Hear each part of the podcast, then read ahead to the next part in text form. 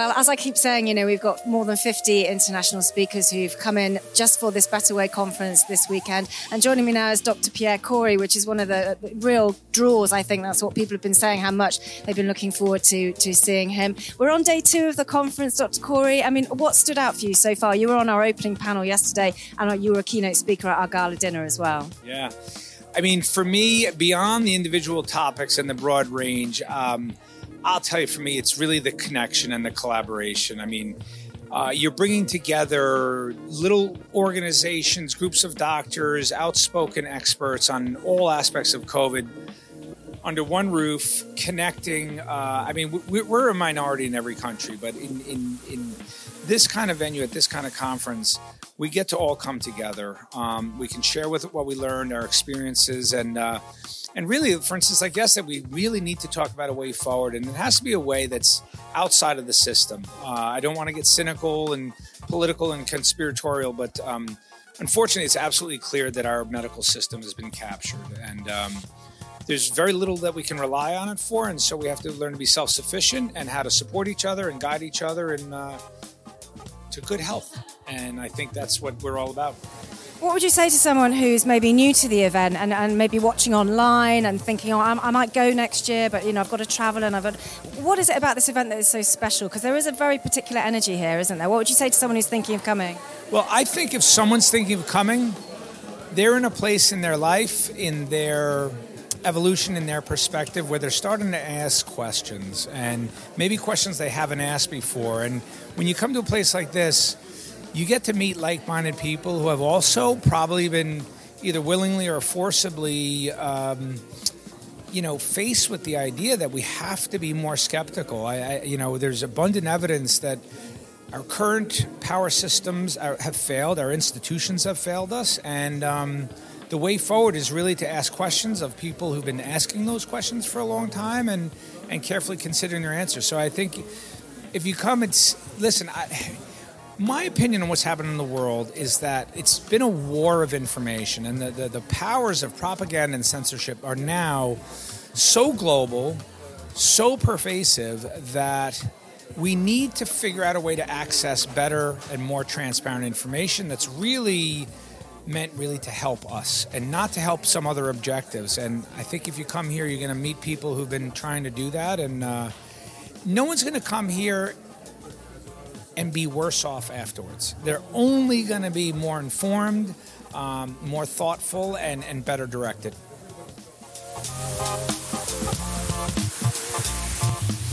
Oh, Pierre is so right. We have been in a war of information or lack of it. You know, much was shared over the weekend in the UK at the Better Way conference, and you can buy tickets to hear it all because that conference, like our recent FLCCC medical conference in Fort Worth, was recorded. You can go to the Better Way website and catch all that was discussed in England, and go to our FLCCC website and sign up to get all that was presented in Fort Worth. Good, solid medical information. Now, Pierre was going to be with us here tonight, but something important intervened. And yes, his book finally came out. Yes, hallelujah. You know, at long last published yesterday. And I'm, I have to tell you, I find it very illuminating, a super good read. I'm Betsy Ashton. I'm creative director of this Alliance of Medical Professionals and other seekers of truth.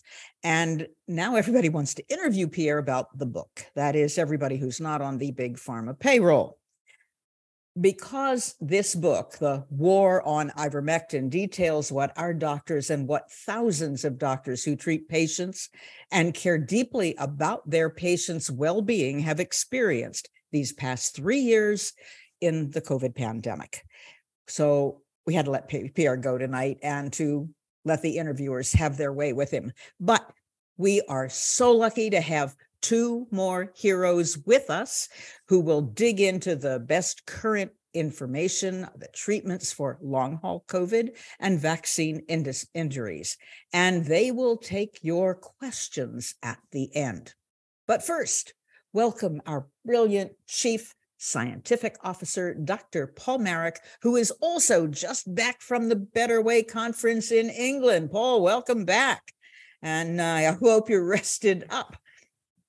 Yeah, thanks. We had a good time in Bath. Um, the weather was great, and the atmosphere was even hotter. So it was a was a good event. And they don't have as much air conditioning over there as we have here. So when it gets hot, oh my goodness. Uh, was uh, did you find it uh, very illuminating in in ways? Were there things that came out that were newer than what we had at the medical conference? Yeah, it was a different kind of conference to ours. Ours was pretty much focused on COVID and spike related injury. This was a more broader, more philosophical look at what's happening in the world. And so they did kind of encroach on subjects on the fringe. Um, but there was a good atmosphere, a lot of people, and it was uh, it was good to interact. Now, we have a video, don't we, of one of your presentations, a couple, few of the comments that you made. Should we play that now?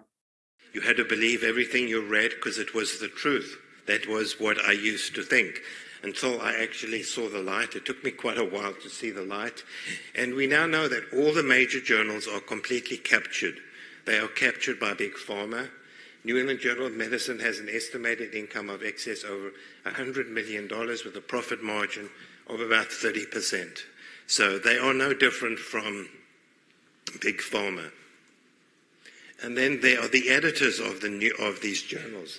And th- this is truly an astonishing statement. The editors of Lancet and the New England Journal of Medicine, who happen to be the most powerful medical journals in the world, have basically stated publicly that the companies are so pow- financially powerful, they pressurize them to accept papers. So there is no such thing as independent peer review. The New England Journal and Lancet accept papers because they are pressurized to do so by big pharma, and obviously that comes with an enormous price tag. And then, so if you look at um, the uh, members of the chair or, or on the committees to uh, to review the NIH panel, to review um, uh, remdesivir, you can see how many members of the COVID 19 treatment guidelines, including the two of the three co chairs, uh, received direct contributions from, um, from Gilead. So the journals are paid off, the FDA is paid off, the people on these regulatory panels who regulate these drugs are paid off. So they're all paid off. And that's why conflict of interest, it doesn't matter how big or how small, is a conflict. Once you have a conflict, you're conflicted and you can't be honest. Whatever happened to the public interest? All of those regulatory agencies were set up to act in the public interest and not let anybody be in charge from a manufacturing organization or any one of the companies that would be regulated. Times have certainly changed, and we have yet another doctor with us who we are blessed to have our own Dr. Mobeen Syed, who uh, is a great teacher uh, a great artist as well. And uh, you two are going to really dig into the topic of the moment the uh, the whole business about long COVID, uh, whether it's all long COVID or maybe some of it is vaccine injuries. What what's happening? Uh, what have you got for us? So happy to be here, Paul. Hope you're doing well. It's good to see you, my big bean, Mo Bean, King Bean. So uh, there was a time when Paul used to call him himself soybean. What do you think? Should we continue with that tradition of soybean or not? But you know what I discovered today or recently, Dr. Mobeen, that soy is actually not such a good bean. Most 95% of soy is genetically modified soy and actually has many toxins. And so soy is something which actually one should avoid. unlike Mo beans, Mo beans are good kinds of beans. So I think we move from soybean to emperor bean. So you are an emperor bean from now on. There you go. I'm going to so, come uh, back, uh, you guys, when yes. when uh, we have some questions for you, because we're going to take a lot of questions, and I know we have a lot that will be coming. So take it away. Give give us the good medical stuff.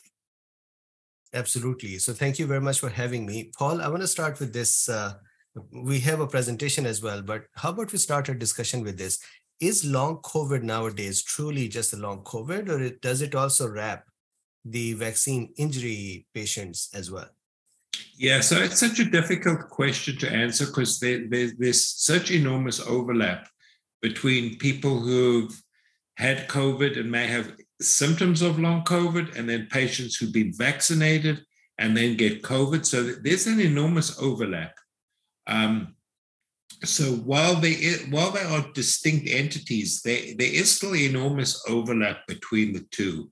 And as we'll see, though, the time course of long COVID and the time course of vaccine injury differ.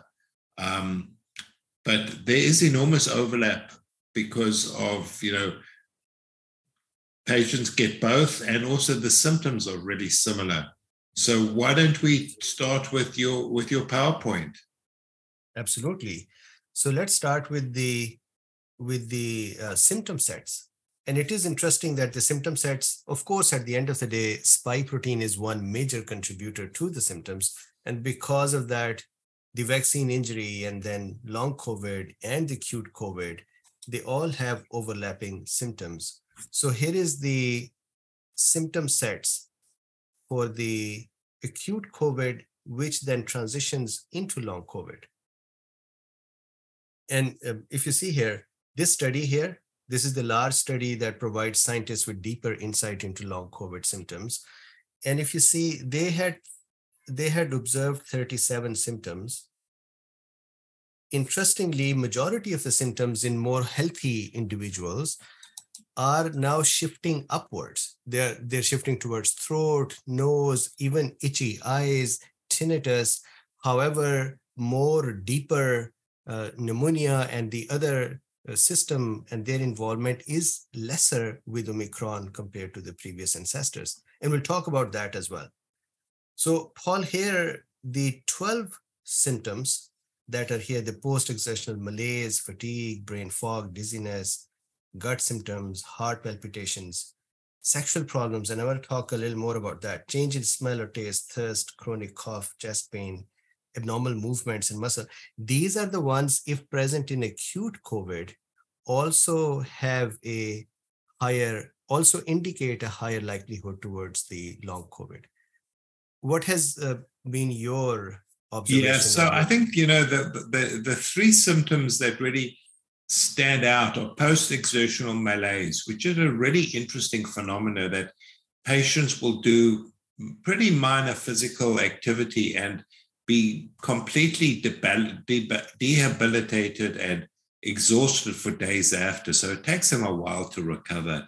And that kind of goes with the fatigue. So the post exertional malaise, the tiredness, and the fatigue, you know, kind of go hand in hand. And then, of course, brain fog. You know, those are the three most common symptoms in long COVID and also in um, the vaccine injured. But you know what is is interesting, and what many doctors don't get is these patients have multiple symptoms which cross over multiple systems, so that you know they're not presenting with typical syndromic problems. So doctors can't; they're not putting it together because it's not just you know it's not like the symptoms of pneumonia or the symptoms of chest pain. These patients have multiple symptoms across multiple syndromes. And so um, physicians can't put it together. But the, the, fatigue, the malaise, and the brain fog really stand out as being really important um, defining features of these syndromes. Absolutely. And while I, will go to the next slide, but I want to give you a couple of examples. Um, recently, uh, I went out for an international tour discussing long COVID in some countries where I think that it is important that they realize it as well. I think in US and much of the Western world, this phenomena is catching on that there is something called long COVID. So over there, when I presented that what long COVID is and how from acute COVID to long COVID, there may be a window of time when the patient apparently has recovered. And same thing for the vaccine as well after I presented, after I came back, medical students and doctors from those presentations, they reached out and they said, I never thought that this is what's happening, but I have been tired or I have been fatigued or I do tiny things that I used to do before. And now I become tired or depressed after doing them. So can you tell me what to do? And I, I point them to the FLCCC protocols. But it is very interesting for me that even medical professionals are not fully aware of the symptom sets that are indicative of long COVID. Yeah, I, think you're absolutely right. And you know, as I said, that they've they many of these patients have multiple system multiple symptoms from multiple systems, and the physicians aren't just putting these together. Absolutely. And so now talking about the symptoms, here is the clustering of various symptoms for sim- systems. So if you see here respiratory system, shortness of breath, congestion, persistent cough. And I want to share my own situation. When I get COVID nowadays, I get cough for at least couple of months. Dry cough, and I would just keep coughing. And I take anti-allergies and I take all kind of precautions, but cough is a very common one for me. Then the neurological and psychiatric brain fog, malaise, tiredness, headaches, migraines, depression, inability to focus or concentrate, altered cognition, insomnia, vertigo, panic attacks, tinnitus, anosmia, phantom smells, etc. So I have a theory, Paul, I think you may have heard, seen, I'm sure that you have, so many air travelers have had they they they go out of control they throw a tantrum so much so that they have to be contained. Do you think that that may be a contribution of long covid? Yeah i mean that that is interesting uh, idea. I think um, clearly 80% of um, the symptom complex associated with long covid and vaccine injured is neurological so it does interfere with cognitive function, behavioral function. Um, so, yes, I think many behavioral problems may be related to um, long COVID. Absolutely. Absolutely. And so, uh, let's just look at this symptom set and then we'll go to how do we approach management because this is uh, i am astonished that even after FLCCC's service in long COVID, first acute COVID, then long COVID, and vaccine injury, even then, when I have my lectures, many times under the videos, there are comments that I have what you're talking about. How do I manage? What do I do? Where do yeah. I go? Yeah. So the one, if there is a, a, silver lining or a bright light, the, the bright light with long COVID is it's pretty much time limited. So, although patients can have symptoms which linger for, for months, the majority of patients, the, the duration of symptoms is about four to five months. So, the good news for people with long COVID is that with time, it does get better. And that's the big distinction between long COVID and the vaccine injured, because as we know, many of the vaccine injured patients, their symptoms persist for a very long time and they don't they don't turn around so quickly. So the good news is if you do have long COVID, it tends to, you know, peak at about four to five months and then gets gets better. Uh, would you agree with that? Um, I completely agree. I actually would give two studies references. There is a study from uh, Canada where they took the lab markers for long COVID and they followed those patients and their markers for a year. And they thought that major- they, they observed that majority of the markers automatically declined with or without any intervention they just people just kept becoming slowly better the other uh, data that came out of uk the more recent data about a year ago about 11 months ago the percentage of population complaining of long covid like sy- symptoms was 19% and the recent data shows 11% and in about 11 months so you're you're very correct that as the time passes long covid gradually becomes better. And you're also very correct that vaccine. And then are you going to tell us about, you know, Alpha and Delta and then Omicron? So, you know, because that's also important. Is, is long COVID, you know, less or more common after Omicron than the earlier variants? Absolutely. This is actually a very important point, and we have slides for that. That long COVID, because of the earlier variants, was more intense and with more symptoms compared to the long COVID nowadays with Omicron. So we'll we'll go to that.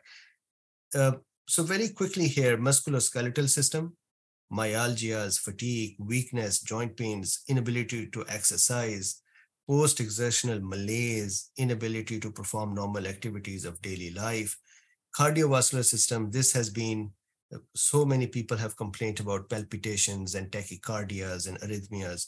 Raynaud-like syndrome, the the fingers becoming red and, and swollen and painful, hypotension, tachycardia. Then on the autonomic side, postural tachycardia syndrome is very common actually nowadays. Abnormal sweating, GIT disturbance, anorexia, loss of uh, uh, hunger, diarrhea, bloating, vomiting, nausea, dermatological. So this is also a very important one because many times people do not register that this continuous itch that they get, not of a thought, but on the skin, that itch could actually be long COVID. So itching, rashes, dermatographia, and then mucous membrane, runny nose, sneezing, burning, and itchy eyes. So, Paul, before we go to the, um, would you like to talk about the treatment after or before? Yeah, we, we, let's go through it and then we can talk briefly about the treatment because I think, you know, many other people may have questions. Okay, perfect. So here we are. These, this is actually a lecture for uh, FLCCC that I did. And this would be available on Long Story Short with Dr. Been as well. This is, I believe, on Rumble and on Odysee. And there is a there is a page here. Let me just very quickly show this page as well. So on the FLCCC Substack, there is this page called Building a Definitive Guide to Long COVID and Vaccine Injury. And you would have references to the videos and lectures that we have done about long COVID from the FLCCC platform. I believe, and it may sound like more uh, self serving or self centered, but I believe for long COVID and vaccine injury, just like there is no place with the protocols as on FLCCC, I believe there is no educational resource better than what is available on FLCCC in these long story short videos. So I did this video for FLCCC, and in this video, we discussed how long COVID and the intensity of long COVID was actually more with the ancestor variants compared to Omicron. So let's look at them. So, Paul, this is one study in hematology patients. This study is astonishing for me. Check this out. So, the very first diagram here is the hematology patients with ancestral variant, Wuhan variant. Then the center one is the Delta variant, similar patient group, but Delta variant. And the last one here is the Omicron variant. And you can actually see that Omicron variant looks a little derpy and the others have beards. so that doesn't mean everybody with a beard is the ancestral side. So these three variants and look at the difference between them. Mortality rate with the Wuhan variant in hematology patients, 42%. Delta, 9% mortality rate. And look at Omicron, 2%. So we are already talking about patients, hematology patients, going down from 42% to 2% mortality rate and long COVID risk 46% with the Wuhan, 35% with Delta, and 14% with Omicron. And, and Paul, uh, as we look at the other studies as well, I have been observing that Omicron, when the Omicron started, the long COVID incidence at that time was presented as about 30, 34%. From the US Veterans Affairs Hospital, I think it was about uh, 13 or 14%. So the range was 13, 14% to 30, 34%. And look at the Omicron's incidence now. And this is, we're talking patients, we're not talking healthy individuals, 14%. And it has gone down from 46%. What do you think? Yeah, I think that it's very encouraging. Um, yeah. the, the, the, these data because it does suggest that both the acute mortality as well as the risk of long COVID has gone down substantially. So, although the outcome is a lot better, I, I, I think it doesn't mean that people can completely ignore uh, COVID or, or SARS CoV 2, um, because obviously it still is, does have a, uh, you know, uh, significant implications. And so we still do recommend early treatment. Um, Absolutely. The outcome looks much better. I totally agree with you. So yes, if you see here, the there is still a risk of mortality. There is still a risk of long COVID, lesser than previous ones. So early aggressive treatment would continue to be the, the way to go. So here is the next study. This is a study in cancer patients. Plus, interestingly, cancer plus vaccinated versus unvaccinated. So in this study, if you see, they treated those patients who became infected within the February 2020 to November 2020 as pre-vaccine time, not really just the unvaccinated, pre-vaccine. The vaccines were not there yet. And they looked at the prevalence of long COVID in them. And then they had the ancestors alpha and delta, and then Omicron. And check out the differences overall, in cancer patients, the incidence of long COVID was 16%. However, in the pre vaccinated, I wrote unvaccinated here, but pre vaccinated, 19.1%. In alpha delta, 16.8% in vaccinated, 18.3% in unvaccinated, if you see there is not a lot of difference between them. And then in Omicron time, 6.2% versus 9.4%. And if you compare that to 19.1%, we are talking cancer patients who may have actually been receiving immunomodulatory therapies. Even then, 6.2 to 9.4.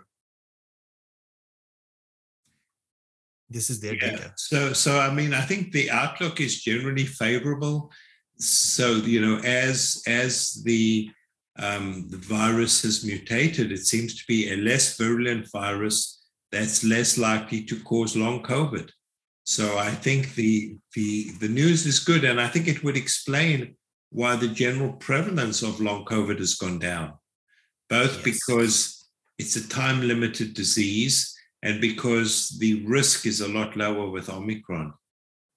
Absolutely. So new new cases are reduced and the previous cases are becoming recovered. This is the same uh, study. Then here is one more study. This is healthcare workers switzerland. This i really loved this study. The reason that i loved this study was that all of them were healthcare workers within a uh, age range that were on the younger side and without much comorbidity so the the matching of unvaccinated and vaccinated was very, very close. Look at the data here. So, what they did was, sorry, go back. What they did was they took various cohorts. One, they said uninfected. So, these are those folks who never had the infection. And they looked at their symptom sets, meaning somebody who never had COVID and still has set of symptoms that may look like long COVID. So they wanted to compare them to general population to say, are these really long COVID symptoms or just generally happen? So here in uninfected patients or persons, there were 0.39 average symptoms that looked like long COVID. that may have been because of other reasons. Then, in the ancestor pre vaccine time, the so this is now we're talking Wuhan variant. Look at the average uh, symptom set 1.12 average symptoms, meaning there are many people who are infected by Wuhan variant. Some of them developed long COVID, some did not. So if you average the symptom sets that would continue with them, it was 1.12 symptom sets. In alpha delta time, 0.67 symptom sets, long COVID. And in Omicron time, 0.52. Another interesting thing that they have here is that in unvaccinated healthcare workers, the symptom set is 0.36 average. So that means some got infected and they're not vaccinated and have long COVID. Some got infected, not vaccinated, and did not develop long COVID. And if you take their average, it was 0.36 symptom sets. Compare that to one to two vaccination, 0.71, and three or more vaccinations doses, 0.49. What is interesting, so Paul, I'm going to make a speculation. This is not part of the study. So I mean, so I think so, there's an important point here is that we know vaccination doesn't prevent spread of the of the virus, and it seems from the data you're presenting that vaccination does not prevent or limit or reduce the risk of long COVID. Would that be good, correct uh, uh, uh, interpretation? Absolutely. And if I could add one more point to that, Paul, that is, see, vaccination seems to have increased, right? How about this may not be just the long COVID, this may actually be long COVID plus vaccine injured. Yes, you're right. The more the more more doses they get, the more chances for the vaccine injury. And actually, nobody is going to say this is vaccine injury. They're just going to say this is long COVID. So this increase in long COVID in vaccinated with doses seems to me as the vaccine injury being counted as long COVID.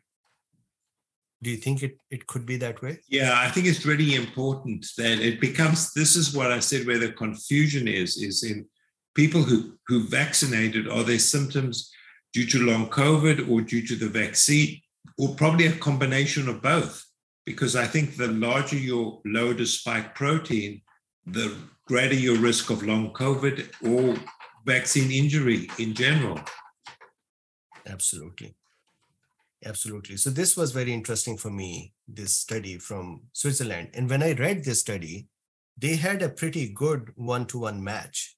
So it was not that people who are getting vaccinated or have boosters, they had more comorbidities compared to those who were not vaccinated. So they, the match was pretty good for age and, and comorbidities and gender.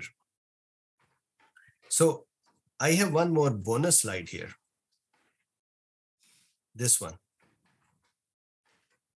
shall we talk about this or should we go to the treatment no i think i think this is such an important topic um, so yes please i think you know both for covid as well as for general um, neuropsychiatric disorders. I think this mutation is such an important topic to talk about. Absolutely. So just to set the stage for this slide i'm going to go and share share this one this one study here. This is 10 may 2023 factors associated with psychiatric outcomes and coping in long covid generally what this study is saying that in people with long covid there is a higher incidence of psychiatric outcomes and we discussed that a little bit before as well so keeping this in mind Dr. Marik has been asking me for some time that we should talk about MTHFR, methionine, or sorry, methylene uh, tetrahydrofolate reductase enzyme. So, just a very quick background to this one. In the US, amongst whites and Hispanics, 20 to 40% of the people have a mutation, at least one mutation in their MTHFR gene. MTHFR gene gives is there to help produce an enzyme called methyl tetrahydrofolate or methylene tetrahydrofolate reductase enzyme. So let's very quickly see how this enzyme works, and then we'll discuss why this is important for those who may have neurological symptoms or who may have clotting disorders after long COVID or vaccine injury to make sure that they are aware of their MTHFR gene mutation status. So let me explain very quickly. And uh, if you allow me, Paul, I'm going to actually open up my actual diagram so I can zoom in. So here. So when we eat green leafy things, and actually bananas and legumes and nuts and avocados and eggs and, and spleen, we, we have folate that is present in these products. Folate then gets absorbed and within our body, it is converted to dihydrofolate. So imagine you, uh, please imagine a leaf and that leaf has two waters with it. So dihydrofolate. Then that leaf gets another two waters attached, and that is tetrahydrofolate. This tetrahydrofolate is really important for us to keep in mind. What happens is, imagine that leaf having two earrings. These two earrings are methyl groups here. So this is a funny, funny leaf. It has four waters attached with it, and it has two methyl earrings, diamond earrings given to it. It's very happy leaf, 510 tetrahydrofolate. That's what it is called. Now what happens is, this is the enzyme we are talking about.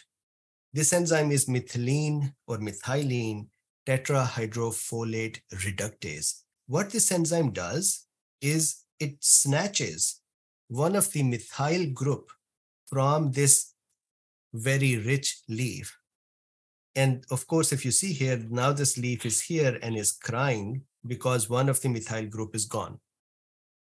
We are going to snatch the second methyl group as well and use this methyl group in various processes in our body to make DNA and RNA and proteins and lipids. Methylation is a very important process while we are making these products in our body. So you can imagine DNA production, RNA production, protein production, lipid production needs methylation. And if we have a lack of methylation, the very early symptoms will be seen in neurological issues, in the form of neurological issues. So if I go back here, what we do, what our body does, is that once this enzyme takes away this methyl group, we are left with 5 tetrahydrofolate. Then we take this methyl group and we hand over that methyl group to homocysteine. This is homocysteine. Methyl group is given to homocysteine, which becomes methionine. So if you see here, this homocysteine and methionine, the only difference between them is this methyl group. When homocysteine gets the methyl group and becomes methionine, then this little 5 tetrahydrofolate goes back to becoming tetrahydrofolate. And this cycle continues and methyl groups continue to come in and they are given to homo, uh, methionine. Then methionine picks up this methyl group and hands it over to other molecules that eventually bring those into the DNA, RNA production, protein production, lipid production. So you've already explained that really well because it's quite confusing. So the question then is if you are deficient in the enzyme MTH or that enzyme, what does that result in? What are the what is the downstream effects if you deficient in the MTHRFG uh, enzyme? Correct. So now think about it.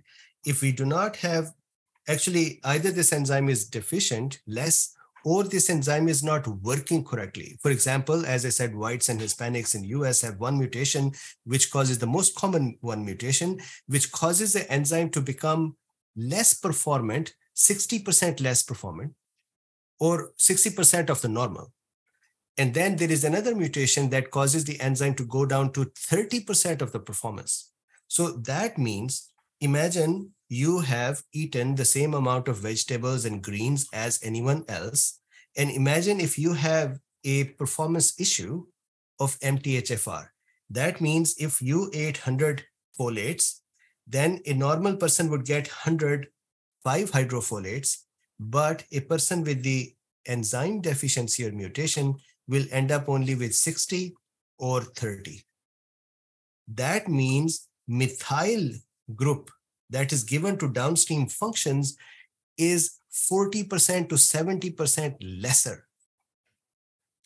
So, then, Dr. This, that, that's really important because what it suggests is that homocysteine levels will go up, but methyl donation will go down. So you'll Correct. have methylation, which is important for DNA, RNA, as well as many other enzymes.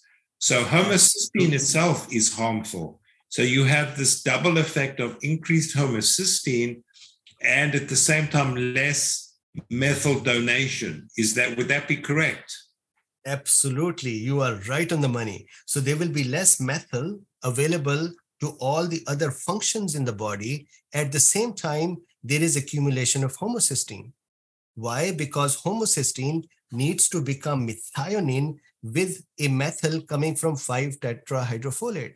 And because there is less tetrahydrofolate, 5 prime, there is less homocysteine conversion, homocysteine would increase. That homocysteine is not only a biomarker. So if you are going to go and figure out if you have a problem with the MTHFR enzyme, homocysteine levels are the first one to figure out.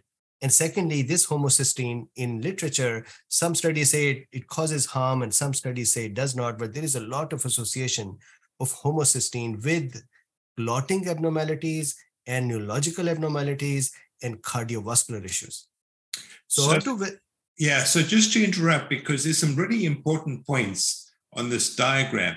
The one thing, am I not correct that um, this methyl donation, this methylation is really important for neurotransmitter synthesis for norepinephrine, serotonin, dopamine.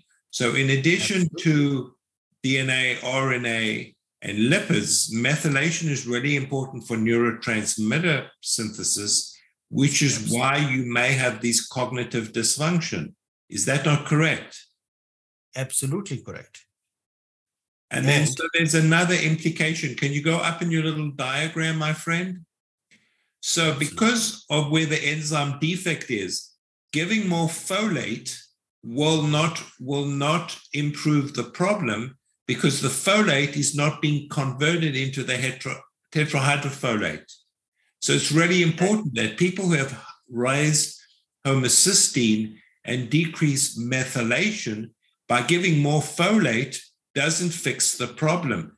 You have to give the activated form of folate. Is that not correct?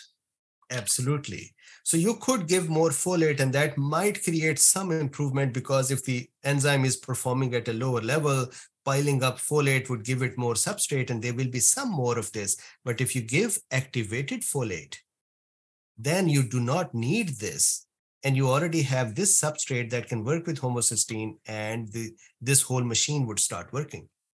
Yeah so this becomes a really really important um, consideration dr mo because because we know that you know depression fatigue brain fog may be related to um, decrease methylation. Giving folate may not be the, the answer. What you really need is the active form of folate and so that's why in patients who have, you know, neurological psychiatric symptoms, one should really consider the activated form of folate, which actually Absolutely. is quite readily available. It's it's an over-the-counter preparation that's not that more expensive than folate. Um, Absolutely. So I think that's this is a really important concept. This Very is correct. all so good, doctors. I have a lot of questions for you. And and I have one more concept Oh, add. If Betsy more? just Okay, one hurry more, up. and- We've got to get these in. Okay. We've got good stuff here. I want to show this one concept as well that when there is a problem with methylation, it is observed that the endothelium of the blood vessels stop dysfunctioning. Not only that, because methylation processes are impacted, the coagulation factor, the clotting factor production becomes impacted. So the factors are not working correctly. And not only that, the body's capability of handling reactive oxygen species that get impacted. The result is microthrombi. So now think about it. If somebody has an MTHFR gene or, or enzyme problem, top that off with vaccine injury or long COVID, which also have the propensity to cause clotting, and all of a sudden you have double whammy. Yeah, it's really important. Thanks, uh, Dr. Mobeen. You've, you've taken this pretty complicated subject and made it quite simple. And so, where can what is the active form of, of folate? What's it called? That is what you're going to tell me. No, you're going to tell me methyl tetrahydrofolate. So you you can order the when you when you go online instead of ordering folate, you order the methyl tetrahydrofolate, which is the activated form. Correct. So it is it is called fully activated folate, and you can find various brand brands that offer it. Okay, Betsy, that was really important because I think you know this is this gene disorder may account for a substantial proportion of depression, fatigue, tiredness, particularly associated with COVID. And it's quite simple to correct. And um, you need the activated form of folate. So that's what you do active folate. We talked about this last week, by the way. We had two doctors on who were who were really getting into this. So it was it's a good review. It, and of course, the the way you explain it is so good and so clear. Uh, but it yes, it's important. We have a lot of questions here though that really deal with the whole long COVID issue that you've brought up as well. So let's get into these. Um, Dan Arkan says there was a big article on NAC today. It was talking about taking it to remove damage from COVID. Can you comment on its efficacy? Yeah, so I mean, NAC is an is a precursor of glutathione. It's pretty well absorbed as an antioxidant. So, um, um, I you know it's on our acute COVID protocol. It's on our um, long COVID protocol. It's on our vaccine injury protocol. So um, it's a particularly safe compound. It's pretty inexpensive. So, you, you know, as you can see, there's a, a pretty long list of potential therapies, but clearly N-acetylcysteine is on the list. Um, would you agree with that, Mo? Absolutely. So N-acetylcysteine, uh, just like a good cousin of glutathione, they have one of their function is to break the di- disulfide bonds, which start developing when the proteins are denatured or incorrectly formed, or when there is mucus that is building, or wherever there is this sticky thing building in our body. And NAC and glutathione both have the capability of coming and breaking them and also acting as you know scavengers for reactive oxygen species so these this is an important molecule to have we have a question from Marjo who says, I would love to hear what the doctors think about nicotine patches to treat long COVID and whether nicotine is safe to take for those long COVID patients with heart symptoms like skipped beats, racing heart, and heart inflammation. Anything on that? Mo, please, do you want to answer Yeah. that? yes absolutely so there was a study from france where what they did was there were patients who were becoming covid ill and they were ending up in the in the hospital and some of them were smokers. And they found that those who had ceased smoking because they were in the hospital they were becoming more ill than those who uh, who were not smoking. And so they found out that the cessation of nicotine, and because smokers already had some nicotine receptors already downregulated, cessation of nicotine actually caused a more severe outcome. It turned out that nicotine actually can help block the spike protein's binding to ACE2 receptors. And so they started giving them nicotine patches that helped them actually f- perform better and recover better. So, yes, nicotine does have a role. However, smoking does not. It is really the nicotine itself. okay. that's a really good question. I think he answered it really well. So, I mean, the, the effect of nicotine is both binding the spike, but also it's it acts on the autonomic nervous system. It's a neurotransmitter. So it affects autonomic tone. So I think there is quite some good data on the use of nicotine and nicotine nicotine gum. There are a lot of people that chew nicotine gum for, for that benefit. And apparently it helps anosmia, you know, loss of taste and loss of smell apparently is improved by nicotine gum. Interesting. Right. And now we have uh, Terry Peters wants to know what is the duration for taking ivermectin for long COVID.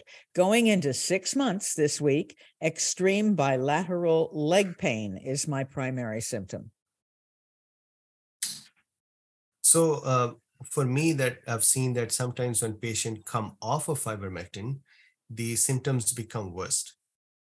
So, at some point, what the patient should do is to figure out can they reduce the frequency of ivermectin and still feel better, or they start feeling bad? if they do, then they have to continue with the ivermectin and then start f- figuring out what other therapies are going to help with the pathophysiology. So, just to interrupt, you know, part of the way ivermectin works is it's, an, it's a very potent anti inflammatory. So, there may be a role for other anti inflammatories if you responded to ivermectin, you know, such as um, low dose naltrexone or Nigella sativa. So, you know, that that would be something to consider. Uh, you know, obviously low dose naltrexone pretty high on the list, and also vitamin D. I think vitamin D is so important uh, because of its immune modulating properties. So, you know, if the person is responding to ivermectin, it, it, it indicates that there's ongoing inflammation, and cutting it back means that there may be a rebound. So, you want to make sure that you're on low dose naltrexone, on melatonin, on magnesium, these other immunomodulators. So going back to the nicotine question, what do you think? Jose wants to know about smoking cigars. Do you think smoking cigars or should be on the list for long COVID, Dr. Mo? So I think that smoking cigars may be something to put on the list. I'm just kidding. So as long as we are talking about something that can cause epithelial damage to the bronchial tissue, that would not be a great thing to do. However, nicotine itself does have a role. You've muted yourself, Betsy. Betsy, Betsy, you muted, my dear. Did it? The phone rang and I muted myself. Now I'm trying to get it. That's over. Thank heavens. All right. So thank you. All right. Moving right along, as I said um, Linda Larson says, I am looking for info on molnupiravir. Do you know if it has been tested to be safe and effective for COVID?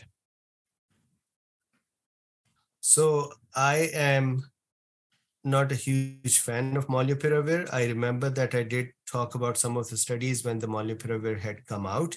Uh, haven't seen much benefit since then. So I have, I would I would cite ignorance and res- not respond. Yeah. It's a mutagen. It's a mutagenic drug that's quite toxic and lots of side effects. So you know, unless it's your worst enemy, I would avoid the drug like the plague. All right. Geo uh, Carr wants to know, in your experience, doctors, what is the best treatment, the best supplement for tinnitus? This is so that one, is a very it? good question. Uh, tinnitus in some people, in some people, have become or improves early tinnitus, improves with aspirin. In some people, it improves with magnesium. Low dose naltrexone definitely works. However, in some folks, it just does not respond. And in those cases, what I've seen is this non-invasive brain stimulation or extracranial stimulation may be helpful. Other than that, I have not seen tinnitus is the hardest one that lingers in long COVID and vaccine injury. Yeah, so many patients, many patients suffer terribly with tinnitus, and it seems like such a trivial symptom, except these people have ringing in their ears nonstop. It's like they feel it trains in their head. And it can these people can be so disabled that they can actually consider suicide. So I would refer the people to, to or patients to our um, post-vaccine guide because we do have a whole list of therapies, and so um, which specifically look at tinnitus. So you know, as, as Dr. Mobeen said, you know, um, low dose naltrexone is good. Uh, methylene blue should be considered. Photobiomodulation should be considered.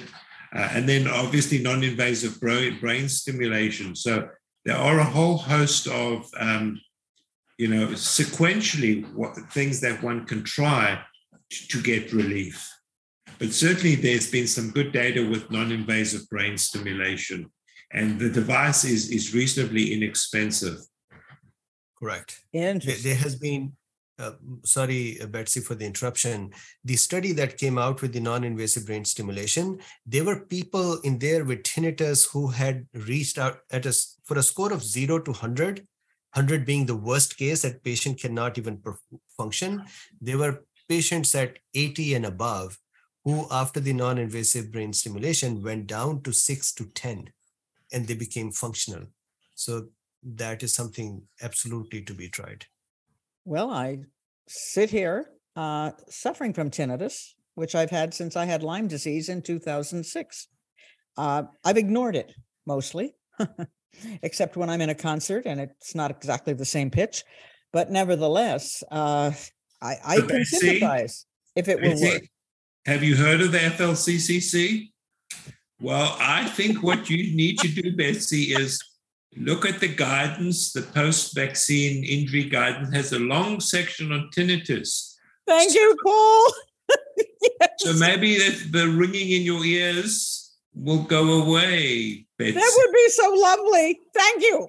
All right. I, I've been told now, but we, we, I can't, I can't let these other people get lost here. Come on, this is good.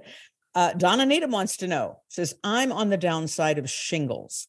The first two days I took ivermectin and it really helped, as it did my husband five months ago. Should I continue to take it? The healing has begun. Thank you. Yeah, so you know, it, it, it's probably the anti-inflammatory properties that are accounting for it, because um, um, ivermectin doesn't work so well on DNA viruses. It mainly acts on RNA viruses, and shingles is due to a herpes virus. So it's probably the anti-inflammatory properties. So what I would do is titrate the dose down and see what happens. Um, just you know, titrate it and see see the clinical response. What do you think, Dr. Mobeen? I totally agree with that. Yes. All right. Uh, Paul, oh, Claire wants to know Are there any routine lab tests for spike protein load or vaccine injuries? Yeah, that's such, such a good question. The answer is unfortunately no. You know, um, it would be nice if we would be able to detect the level of circulating spike in the blood so that, you know, people who are vaccine injured can get some biomarker that they can follow with time and it would be good diagnostically. But for obvious reasons, nobody wants to commercialize that test. So I think, unfortunately, the answer is no. There are indirect biomarkers that one can use, you know, the CRP or the D dimer, but it's very non-specific. You agree, there Doctor? Is, absolutely. And I would add uh, for one more test that is slightly more close, and that is the anti-ACE2 antibodies. Anti-ACE2 antibodies is not necessarily the marker for everyone, but it will be for those where the spike protein production caused the anti-idiotypical antibodies to be produced, which are now attacking the ACE2 enzyme and kind of continuing the vaccine injury or the long COVID. Anti-ACE2 antibody, there is a company in uh, uh, in Germany that does this test of anti-ACE2, they can actually collect blood from here, take it over there, and within a couple of weeks, they can measure the anti-ACE2 antibodies and get back to you. It's eight o'clock, but I don't want to let you guys leave. Eh, Can you stay for a couple more minutes at least? Five, ten Sure. minutes maybe? Oh, good, Sure. good, good, good. Okay. Uh, so John Buckingham wants to know, Dr. Been, what is recommended for the dry cough you spoke about? So When you have it, what do you do? So th- this is the funny thing. In the previous times, when I used to get this dry cough, I will take aspirin, anti-inflammatory. Aspirin for COVID dry cough is very, very effective. I used to take that and I used to become better. This time when I got COVID, I tried antihistamines, I tried uh, aspirin, I tried other anti-inflammatories, nothing worked. Guess what worked? When I tried antihistamine or steroid nasal sprays, I became much better. So it seems like the cough after COVID could be for multiple reasons. If there is the pathology within the throat, that means the, there is inflammation of the throat. In that case, aspirins and non-inflammatory, uh, non-steroidal anti-inflammatory drugs would help. Even ivermectin would help. But if there is a post-nasal drip, that is, there is an issue in the nose and then there is a drip that is occurring, then antihistamine nasal sprays, glutathione nasal spray, or steroid nasal spray would really help. Very interesting. Um, we have another question. Diana Carter wants to know the symptoms of long COVID are almost a perfect match for Lyme disease. Since I mentioned Lyme earlier, could one of you comment on that? So there is a lot of overlap with the Lyme disease as well. For example, Lyme, Lyme disease have um, musculoskeletal issues, the muscles, the fatigue, the post uh, post exertional malaise, even overlap with the ME/CFS. So yes, there is a lot of overlap, and because of that, I have heard so much from the Lyme disease patients who are saying that we tried this protocol, let's say the FLCCC vaccine or long COVID protocol, and they feel better. The only one request I'll make is sometimes Lyme disease patients can herx, and that is why you should not just start trying these protocol by yourself. You have to be under a supervision of a doctor so that the herx reaction can be controlled. Yeah, what Dr. Been's is absolutely correct. I mean, these are chronic inflammatory immunological diseases. So there's a lot of overlap between Lyme disease, long COVID, uh, you know, chronic fatigue syndrome. Um, and, and often they respond to the same kind of therapy. We have a question from Bob Stoll who wants to know what about the after effects of long COVID and persistent inflammation and its contributory effects on cancer or turbo cancers? Yeah. So it's it's a good question, and we don't know, but it seems that it's the spike, the loader spike protein, which determines the risk of cancer. And obviously, the risk, the loader spike is much higher with vaccination. So it seems the risk of cancer and turbo cancers is much higher post vaccination than it is associated with COVID itself. And there are multiple mechanisms by which um, the spike protein can actually increase the risk. So it probably happens with COVID and long COVID just because of the similar mechanisms, you know, interference with mitochondrial function, interference with T cells and immune surveillance. And so it's likely with both, but it's not been well quantified. Would you agree with that, Syed? Absolutely, yes. And and with your recent work on the cancer um, mechanisms and the supplemental therapies, yes, there, there is a. What is interesting for me is that how, as the inflammatory system, the immune system is ramped up, amplified, the the cancer cells behavior is actually amplified as well. Instead of immune system being able to attack them and kill them it is that every cell that is dividing and functioning including the cancer cells they all become ramped up Diane Rowan wants to know what can I do about the loss of taste and smell from Omicron? This has been going on since February. Yeah, so mm, here are a few things to note for anosmia. So first of all, the the ageusia or the taste issue is really not the taste issue. It is really the anosmia that needs to be corrected, and that would correct the taste as well because overall the flavor sense is disturbed. Now, the things that can be tried, anosmia can be because of the epithelial inflammation in the roof of the nose, and for that, anti-inflammatories, ivermectin, ivermectin is such a magical thing for anosmia, especially in the early part of the anosmia when it occurs. If that does not help, then the nasal sprays, antihistamine spray, or the steroid spray, these, these can help as well.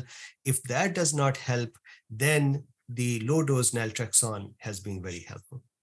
Paul, what do you think? Yeah, I would agree with that. Yes, spot on. Okay, I have a I have a final question here from Rebecca, who prefaces it says, I'm a woman of a certain age. Uh, says, I, I can relate to that. Says, I have been on berberine for three months because I stopped taking a statin. And I understood that berberine was good for managing cholesterol. One positive side effect I have noticed is that my skin is more smooth and has more elasticity. A number of people have commented on the change in my complexion.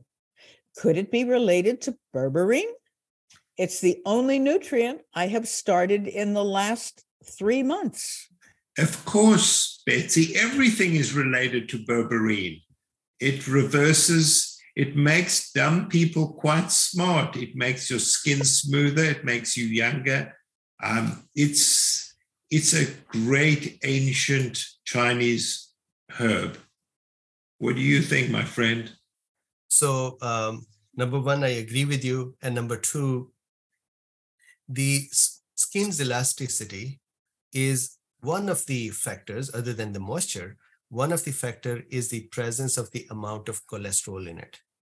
And sometimes when the that amount becomes disrupted, let's say you're taking statins and the cholesterols are reduced, that causes the skin to become rough because this, this elasticity actually comes from the fluidity of the cell membranes, which is maintained by the amount of uh, cholesterols or uh, these lipids in it.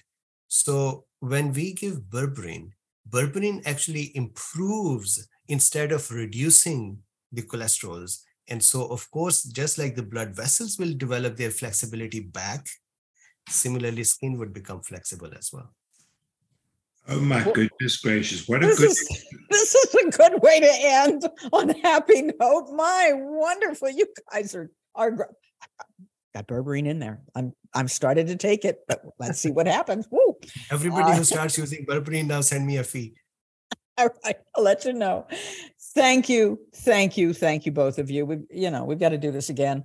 Um, you're terrific, and your talks, Dr. Been. I'm not a doctor. I'm not a medical student, but you know, it's fascinating. So Betsy, I mean, if you if you listen to all his podcasts and webinars, I think we're going to award you an honorary medical degree. I can put on a white coat, maybe, or at least the short one, whatever. Yeah, you can wear a short white coat. Yes. All sure. right. Thank you. Thank you. Thank you. Thank you so much. I have a few announcements. I don't want people to go away because there's a lot of good stuff going on here and you want to know about it. And uh, you doctors, we want you back. All right. Um, first of all, folks, uh, just mentioning what we talked about earlier for all of you who have access, uh, who want access to all the information that was in the Better Way conference, it is available with a virtual pass. You can learn more or purchase a pass now by visiting geni.us and the forward slash is BWC 2023. Now then, let's talk about Dr. Corey's book. Yes, yes, yes.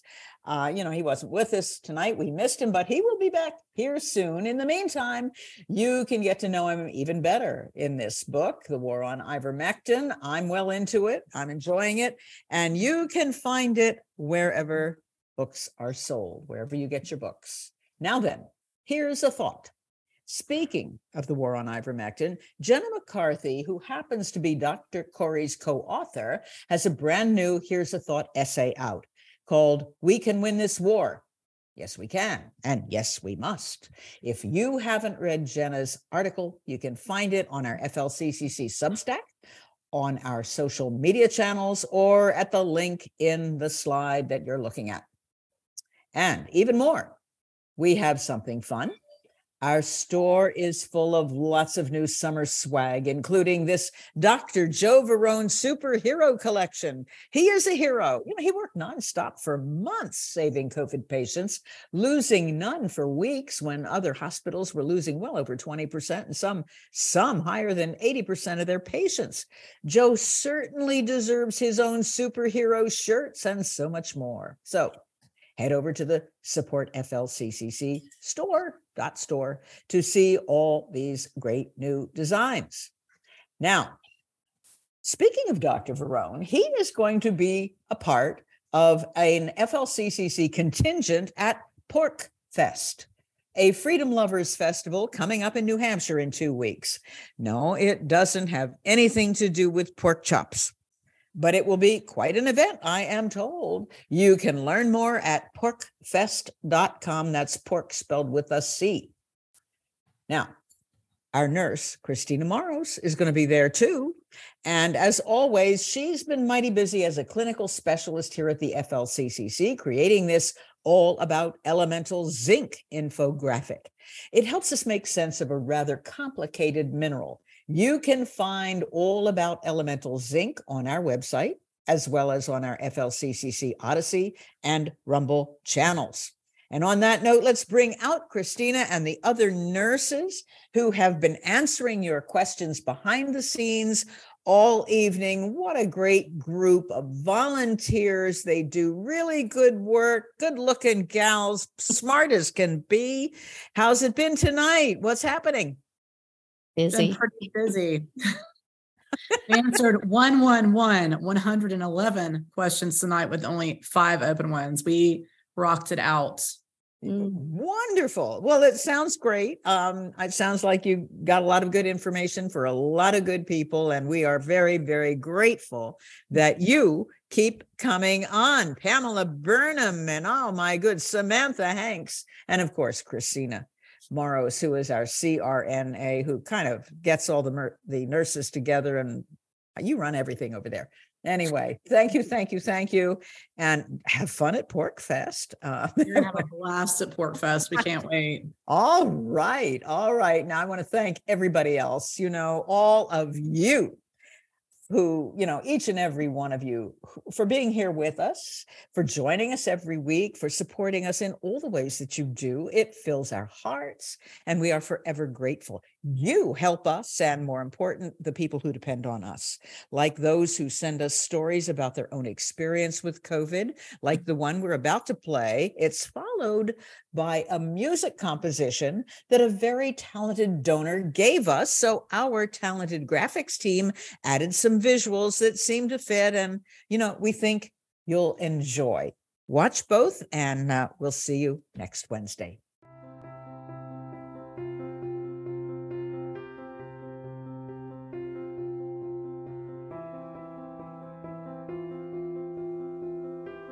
Hi, I'm Jen. I want to thank you all so much for everything that you do. I'm so thankful that you formed the FLCCC immediately after the mess began and that I was able to find you so quickly in 2020. I know that the FLCCC has helped thousands, if not millions, of people. Back in 2020, my husband and I followed and shared your information with our loved ones we purchased a couple different COVID protocol medicine packs from two different FLCCC recommended online pharmacies containing both ivermectin and hydroxychloroquine. We even gave a pack to my parents for Christmas in 2021 because they were so scared of the virus. But it was not until May of 2022 that we actually needed to use the medicine. I had attended a large conference in Sacramento, California, and came home with a very bad case of COVID. I had never been so sick in my 52 years of life. I began taking the recommended ivermectin dosage. I was already taking quercetin, zinc, vitamins D, and C. Regardless, my cough had become very severe. I would throw up white foam every time I had a coughing fit. And my husband became very nervous and fearful. He was so desperate that he suggested taking me to the emergency room. And there was no way I was ever going to go to any ER. My high school friend had just died after being given remdesivir, not long after being administered into the hospital with COVID after visiting the ER. So I wasn't going there.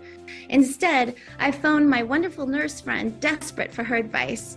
On the phone, she could hear how very sick I was and that I struggled to even speak. I had already told her about the FLCCC and that I was taking ivermectin and the vitamin protocol. I asked her if I could also begin taking hydroxychloroquine. She did a quick internet search and she said yes, and that is where this gets amazing. Directly after I got off the phone with my nurse friend, I popped one of those hydroxychloroquine into my very sick body. I promise this is not an exaggeration. After only 10 minutes, my scary deep cough was totally gone and it never returned amazing. Both my husband and I were rejoicing. I continued the round of hydroxychloroquine and recovered so quickly from being so incredibly ill. And now I keep that miracle drug on hand, not only for me, but anyone who needs it. And I cannot tell you how so very thankful I am for the FLCCC. So happy to finally share my story with you.